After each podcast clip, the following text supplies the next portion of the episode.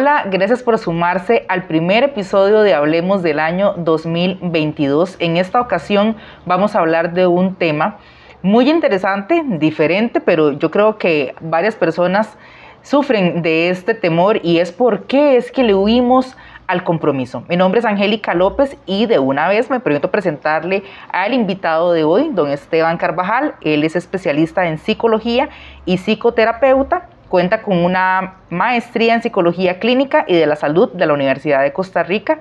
Además, tiene amplia experiencia en clínica individual y grupal. Y también es especializado principalmente en todos los temas que tienen que ver con ansiedad, depresión, ataques de pánico, trastorno obsesivo compulsivo, duelos, entre otros. Bienvenido, Esteban. Muchas gracias, Angélica.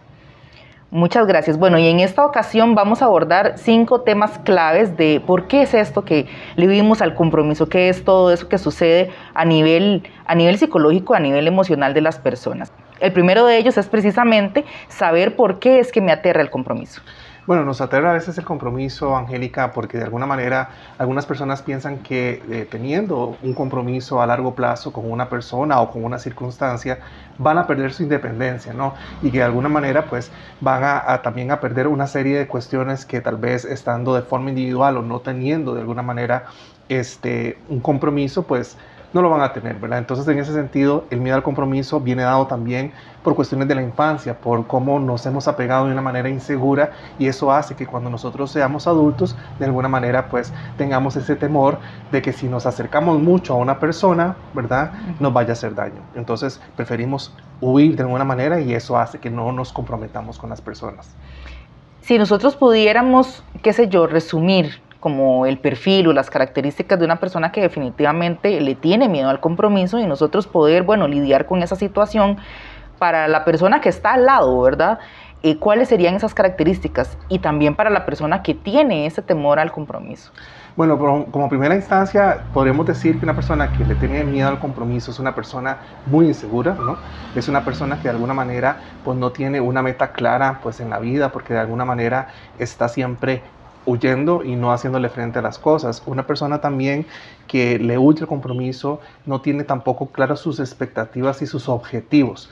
De alguna manera, como te decía, se ha de alguna manera quedado, digamos, atrás con cuestiones del pasado, de cómo se ha pegado, cómo se ha vinculado desde la niñez y de alguna manera, pues eso le va a provocar a la persona que de alguna manera no concrete, digamos, en su adultez con una persona o con alguna situación.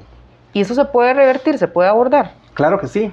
Primero que nada, lo más importante es reconocerse, ¿no? Saber cuál es el inconveniente que estoy teniendo, porque si ya tengo un patrón, ¿no? Si trato siempre de vincularme con personas y al momentito estoy abandonando el barco, como dicen, de alguna manera ya estoy viendo una tendencia ahí, entonces tengo que tomarle a este asunto tengo la importancia que se merece, ¿no?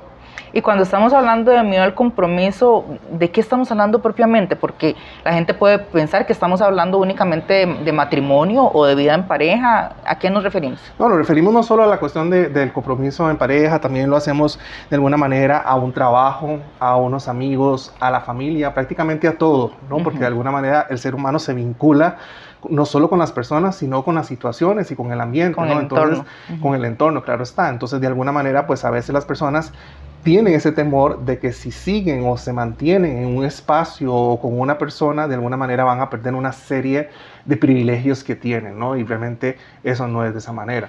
¿Y se vincula, antes de pasar al segundo tema, con el cambio o no necesariamente? O sea, con el temor a estar cambiando, ¿o es una cosa de tener ese enganche o ese compromiso que me ata de alguna manera a algo o a alguien? Exacto, de alguna manera los seres humanos siempre vamos a estar sumidos en la rutina, ¿no? Y somos de patrones de conducta, entonces lo que ya conocemos es lo que de alguna manera pues, es lo que nos sentimos cómodos y tranquilos, ¿no? Entonces, si yo me vinculo de otra manera con personas, con situaciones, de alguna manera estoy entrando a algo nuevo que no conozco, ¿no? Y de alguna manera siento que eso me va a hacer perder algo, ¿no? En este caso, cuando hablamos de relaciones de pareja, es eso, es perder la autonomía, porque ya yo no me debo a mí mismo, ya le debo a otra persona que tengo que darle algún tipo de cuenta, ¿no? Entonces, claro, ahí es cuando de alguna manera pues digo, no, esto no es para mí, y mejor me repliego, aunque tenga todas las ganas de estar con esta persona o de estar en la situación.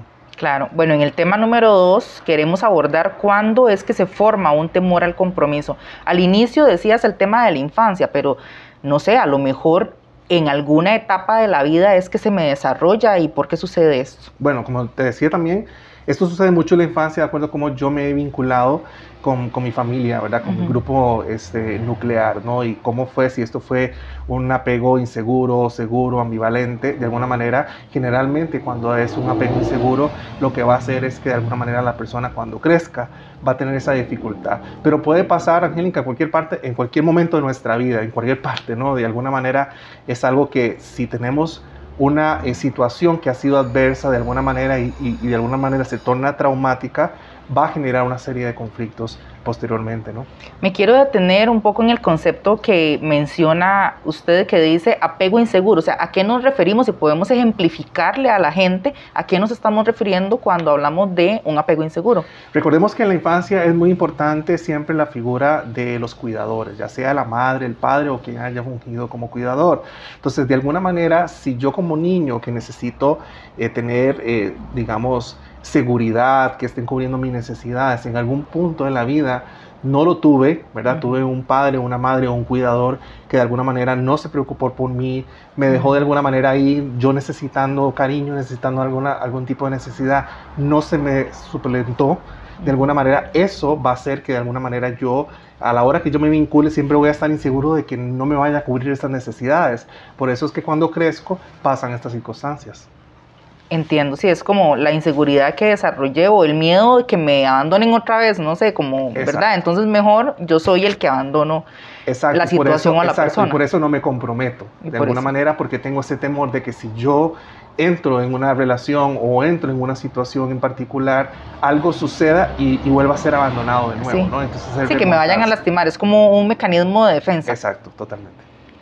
En el punto número 3, ¿qué se esconde detrás del miedo al compromiso? Si podemos ahondar un poquito, tal vez desde la parte, ¿verdad?, ya más analítica de lo que sucede a nivel psicológico de las personas. Es una gran inseguridad, ¿verdad? Es tener ese miedo de que voy a perder lo que yo siempre he tenido. En este caso puede ser una autonomía.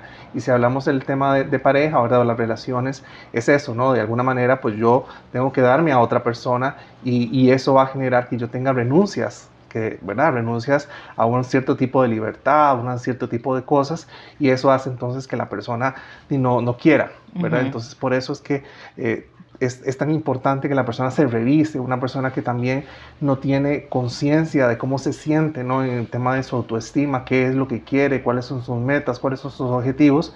De alguna manera, pues, es candidata segura, ¿verdad?, que de alguna manera busque siempre huir de las cosas. Claro, y si soy yo la persona que está al lado, ¿verdad?, de esa persona que de alguna manera me va a afectar, que quien tengo al lado no quiera asumir un compromiso conmigo, ¿qué hago? O sea, ¿cómo yo abordo esa situación desde el rol que tengo? Claro, en ese sentido, pues, si yo estoy a tu lado, de alguna manera veo que no te estás comprometiendo, también tengo que yo observarme y ver qué hago con eso, porque de alguna manera, para mantener una relación, ya sea en este caso también de pareja, pues de alguna forma yo lo que tengo que es que la otra persona quiera acceder a ese vínculo, ¿no? Y si la persona no quiere, porque de alguna manera está insegura, entonces yo lo que tengo que hacer, por más que quiera la persona o por más que quiera estar en un trabajo o con amigos o en una situación, pues lo que tengo que hacer es prácticamente mejor echarme para atrás, porque si no entonces voy a sufrir, ¿no?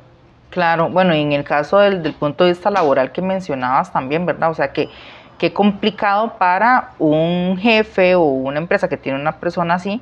Claro, no se da cuenta hasta que ya lo tiene, ¿verdad? No sé si en ese caso simplemente la persona renunciará y se irá, o hay algo ahí antes de tomar la decisión que pueda afectar esa relación laboral, que has visto más en consulta que pueda suceder y que eso pueda afectar al patrono, o no. Generalmente la gente, sí, lo que hace es que se renuncia. Exacto, cuando una persona, digamos, en el trabajo no se compromete, lo que usted va viendo es que en las tareas que tiene que realizar, de acuerdo a las funciones de su puesto, pues obviamente va a empezar a ser negligente.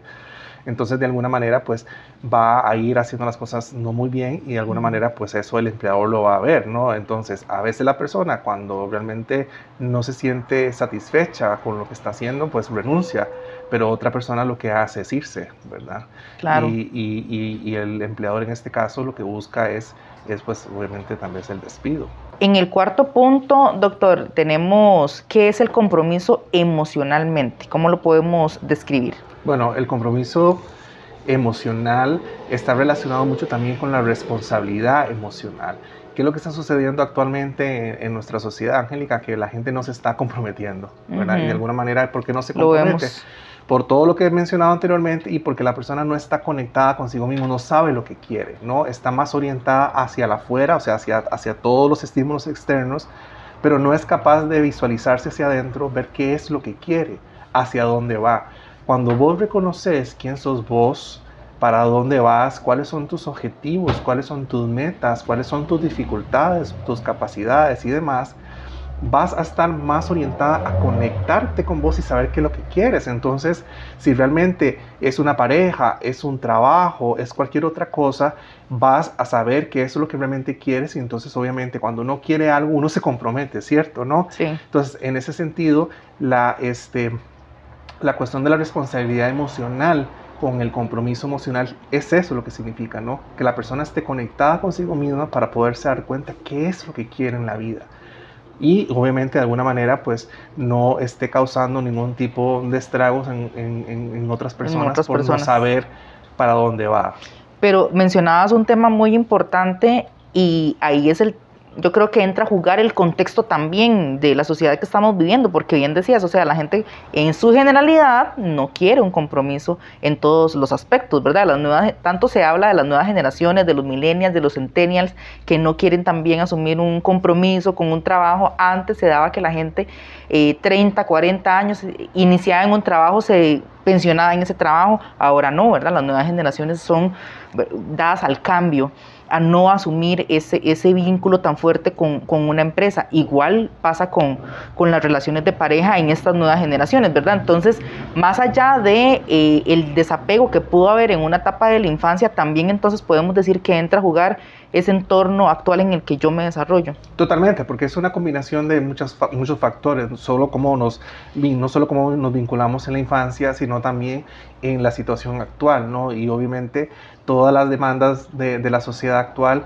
pues de alguna manera hacen esto, ¿verdad? Que las personas ya no se comprometan porque tienen muchas otras cosas, ¿no? No saben qué es lo que quieren, ¿no? Uh-huh. Porque precisamente, como te decía, no se han centrado, no han hecho una introspección para saber qué realmente desean y para dónde van. Ya para ir cerrando el punto número 5, ¿cómo podemos ser personas comprometidas? Bueno, lo que podemos hacer para ser personas comprometidas es precisamente lo que mencioné anteriormente. Primero que todo, conocerse. Y es algo, Angélica, que parece, digamos, muy básico, pero realmente no es así, porque siempre estamos, como te mencionaba, orientados hacia la afuera, ¿no? Hacia el ambiente, hacia las personas. A veces creemos conocer más a las demás personas, a nuestros padres, a nuestra pareja, a nuestros amigos, y no nos centramos en nosotros mismos, a ver qué es lo que yo siento, qué es lo que yo quiero, cómo me siento el día de hoy. Uh-huh. Entonces, lo más importante es saber qué es, volverme hacia mí y saber qué es lo que quiero, o qué es lo que no quiero, ¿no? Cuáles son mis gustos, cuáles son mis necesidades, qué realmente deseo a corto, mediano y largo plazo.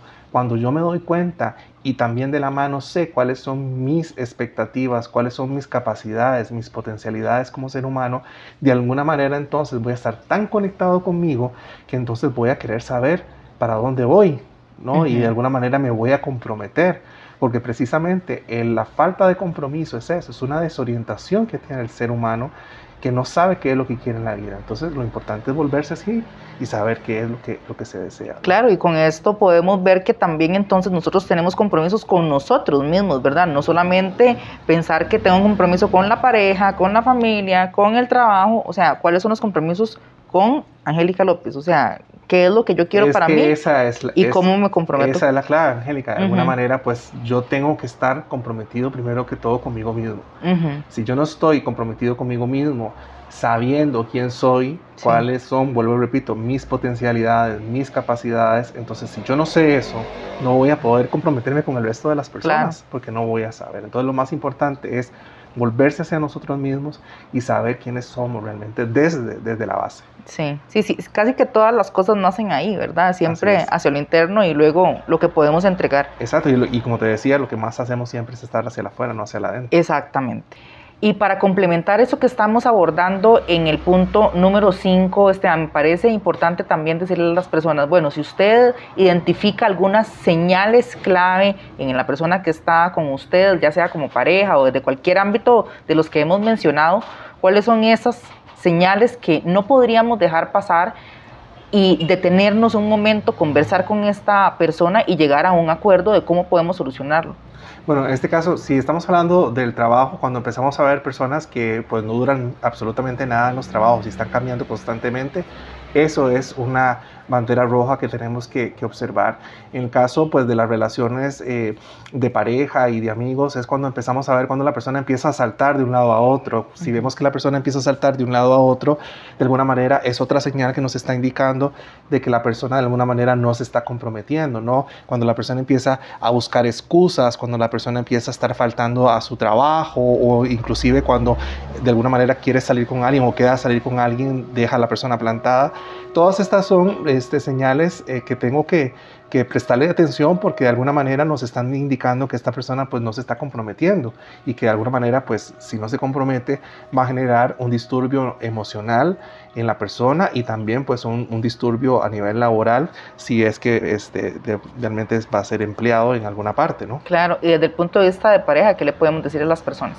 Bueno, en el punto de pareja es sumamente importante. Aquí es, si la persona no está comprometida con usted, de alguna manera tiene que entender que esta persona siempre pues le va a estar faltando, no va a estar siempre ahí pendiente en usted, ¿verdad? Siempre le va a estar poniendo excusas para no salir, ¿verdad? O para hacer alguna actividad. Entonces, y si yo veo, digamos, que pues si hago una entrevista a la persona, digamos, con relación a las relaciones anteriores, y me empieza a contar que de alguna manera pues han durado muy poco, y en un año ha tenido una serie de parejas, pues eso también es un predictor de alguna manera pues que no se está comprometiendo, porque en este tipo de escogencias pues no se toman a la ligera, y es un tiempo, ¿verdad? Lo que se tiene que mantener. Y si esa persona ha tenido muchas parejas, ¿verdad? O muchas personas en un corto tiempo, de alguna manera pues me está indicando que ahí hay algo que hay que revisar.